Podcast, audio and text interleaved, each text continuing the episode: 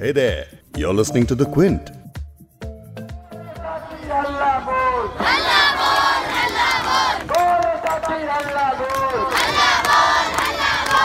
ये दिक्कत हो रही है कि बाहर वालों को लाना चाह रहा है और हमें देश से खदेड़ना चाह रहा है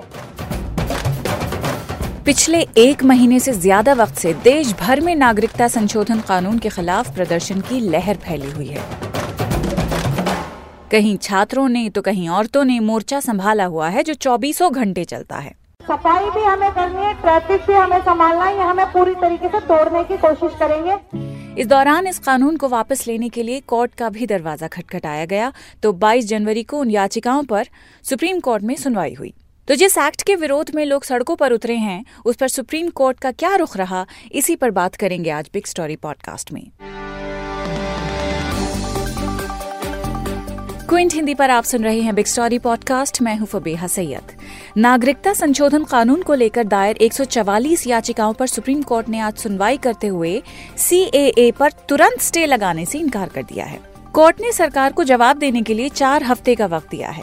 जिसके बाद कोर्ट ये तय करेगा कि अब ये मामला बड़ी कॉन्स्टिट्यूशनल बेंच को सौंपा जाएगा कि नहीं। इस पॉडकास्ट में आगे सुनेंगे उन याचिकाकर्ताओं को जिन्होंने इस कानून को वापस लेने की मांग की है। कि जो नागरिकता छीनने का कानून ये आया है ये अब सुप्रीम कोर्ट इस पे कॉग्नेंस ले चुका है। और साथ ही सुनेंगे द क्विंट के लीगल एडिटर वकाशा सचदेव को भी जो हमें डिटेल में कोर्ट में क्या हुआ वो बताएँगे। दूसरी जो बहुत इंपॉर्टेंट चीज़ है उसमें ये भी लिखा है कि उनका जो नागरिकता का जो नेशनलाइजेशन प्रोसेस होता है वो फास्ट ट्रैक हो जाएगा वो जल्दी से हो जाएगा। नागरिकता संशोधन कानून, यानी सीएए के विरोध में हो रहे प्रदर्शन एक तरफ़, और दूसरी तरफ़ सुप्रीम कोर्ट में इसी कानून के खिलाफ दायर 142 पिटिशंस सभी एक ही बात कह रही हैं कि सीएए असंवैधानिक है। एआईएमआईएम के असदुद्दीन वैसी, कांग्रेस के जयराम रमेश टीएमसी की महुआ मोइत्रा और आरजेडी के मनोज झा उन प्रोमिनेंट लोगों में से हैं जिन्होंने पिटिशंस फ़ाइल की हैं। चलिए द क्विंट के लीगल एडिटर वकाशा सचदेव से जानते हैं सुप्रीम कोर्ट ने 22 जनवरी को इन याचिकाओं पर क्या खास बातें कही हैं? तो अगर हम इस ऑर्डर को देखेंगे यहाँ पे आ, कुछ चीज़ें स्पेसिफिकली ऑर्डर में लिखा है। सबसे इंपॉर्टेंट चीज़ यहाँ पे है कि चार वीक्स का टाइम दिया है गवर्नमेंट को सब पिटिशन को रिप्लाई करने के लिए। क्योंकि अभी तक पहले कुछ दस पिटिशन थे फिर साठ पिटिशन आए थे अब 140 से भी ज़्यादा पिटिशन है। तो अब इन सबको गवर्नमेंट गवर्नमेंट को जवाब देना पड़ेगा इन सब पिटिशन के अगेंस्ट अब ये आ, इसको करने के लिए गवर्नमेंट को चार हफ़्ते और दिए और इसलिए उसके बाद नेक्स्ट हियरिंग तब होगा। गवर्नमेंट को इसमें रिस्पॉन्ड करना पड़ेगा बोलना पड़ेगा कि क्या वो इससे क्या जो आर्ग्यूमेंट्स है उसके खिलाफ वो कैसे आर्ग्यू करेंगे कि सी जो नागरिकता कानून है वो संविधान के खिलाफ नहीं है। और उनको ये भी समझाना पड़ेगा कि इन यहाँ पे इंटरम रिलीफ कोई स्टे या कोई भी जो रोक नहीं होना चाहिए इसके एक्ट पे। अब दूसरी जो इंपॉर्टेंट चीज़ है यहाँ पे कि कोर्ट ने ये भी बोला कि कोई भी हाई कोर्ट्स जो है, वो इस मैटर को नहीं सुन सकते जब तक सुप्रीम कोर्ट सुन रहे हैं। तो ये बहुत इंपॉर्टेंट क्योंकि काफ़ी पिटिशन अभी तक हाई कोर्ट्स में भी फ़ाइल किए गए थे।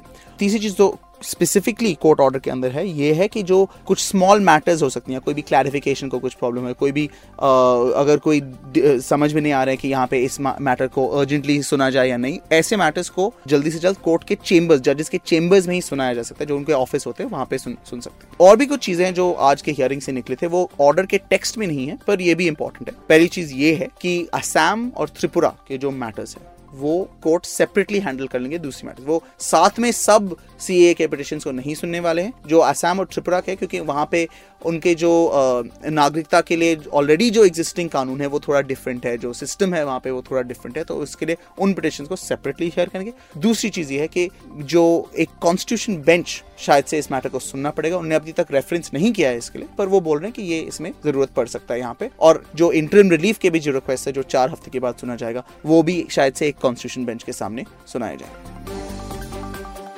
जैसा कि आपने सुना, सुप्रीम कोर्ट ने केंद्र सरकार को रिस्पॉन्ड करने के लिए चार हफ्तों का वक्त दिया है।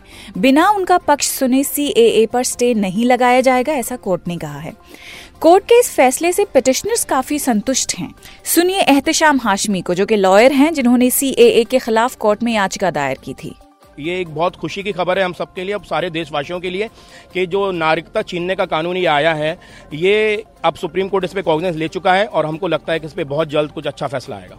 यहाँ तक कि नॉर्थ ईस्ट से भी जिन पिटिशनर्स ने सी को चैलेंज किया है वो तक कह रहे हैं कि सुप्रीम कोर्ट ने जो आज कहा है उसे वो वेलकम करते हैं सुनिए किरित प्रदेव देव बर्मन को जो कि नॉर्थ ईस्ट टुडे के एडिटर हैं so we are very happy for primarily one reason that the entire issue in the north east regarding citizenship amendment act extremely different from the rest of the country.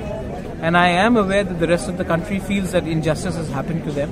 But for us in the Northeast, We are very glad that the Supreme Court has decided to segregate our matter, basically Assam and Tripura, from the rest of the country. जहाँ इन लोगों ने supreme court के order को welcome किया वहीं कुछ लोगों ने ऐतराज भी जताया है। वकाशा से जानते हैं ऐतराज किन बातों को लेकर जताया गया?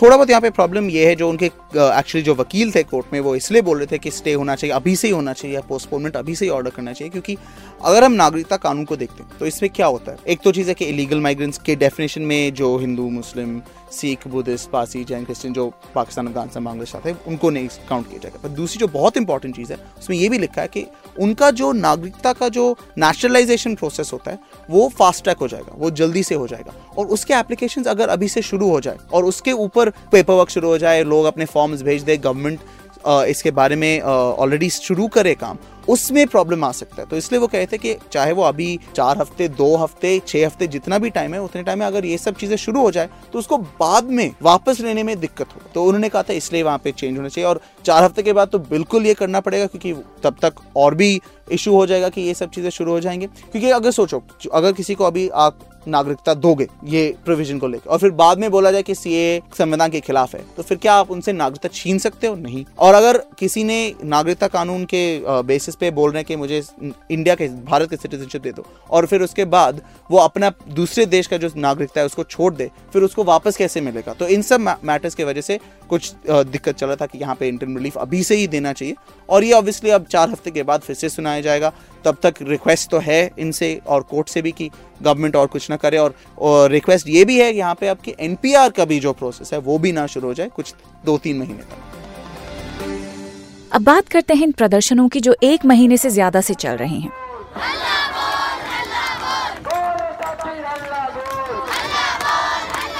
दिल्ली के शाहीन बाग का नाम तो सुर्खियों में पड़ ही रहे थे। अब दिल्ली ही के खुरैजी में एक और शाहीन बाग की तरह का प्रोटेस्ट शुरू हो चुका है। मैं कल सुबह से आई हुई हूँ। मैंने अभी अपने घर भी नहीं गई हूँ। मैं पूरी रात की यहाँ जागी हुई हूँ और सबके साथ हूँ मैं, क्योंकि ये मेरी बहनें बैठी हैं यहाँ। तो जब हम सबके साथ हम खड़े होंगे ये सब हमारे साथ खड़े होंगे। पुलिस आई यहाँ पर, उन्होंने हमें डराने की कोशिश करी ताकि हम डर के यहाँ से चले जाएँ, लेकिन हम नहीं गए डर के, हम डटे रहे यहाँ। दिल्ली ही नहीं, बल्कि केरल, कर्नाटक, मुंबई सब जगह से सीएए के खिलाफ प्रोटेस्ट की खबरें आ रही हैं। बीजेपी ने सीएए के समर्थन में भी रैलियाँ की हैं। सोशल मीडिया पर ऑलरेडी इस मामले पर वॉर छिड़ा हुआ है। उधर सरकार ने साफ़ कर दिया है कि यह कानून वापस नहीं लिया जाएगा। सुनिए लखनऊ में एक रैली के दौरान गृह मंत्री अमित शाह ने इस बारे में क्या कहा। दुनिया के सबसे लोकप्रिय नेता मोदी जी नागरिकता संशोधन कानून लेकर सीए लेकर आए और इस सीए के खिलाफ ये राहुल बाबा एंड कंपनी ममता अखिलेश जी, बहन मायावती कम्युनिस्ट सारी की सारी ब्रिगेड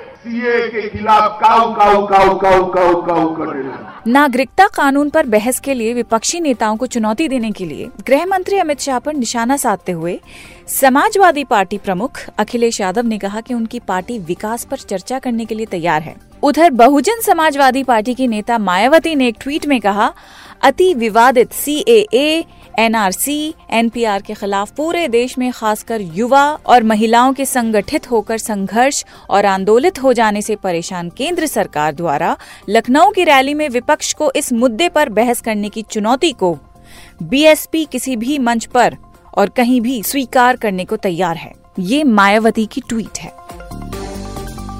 ना तो सीएए प्रदर्शन रुकने का नाम ले रहे हैं और ना ही सरकार नरमी बरतने को तैयार है।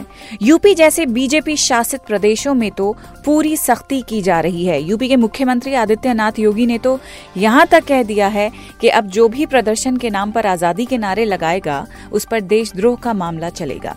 कुल मिलाकर ये मामला पेचीदा हो चुका है। ऐसे में याचिकाकर्ता उम्मीद कर रहे हैं कि शायद ये पेच सुप्रीम कोर्ट ही सुलझाए।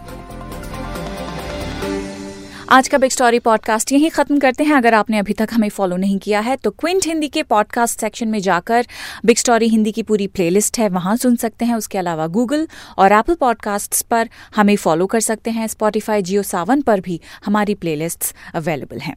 कल फिर से मुलाकात होती है एक और बिग स्टोरी के साथ। मैं हूँ फबेहा सैयद।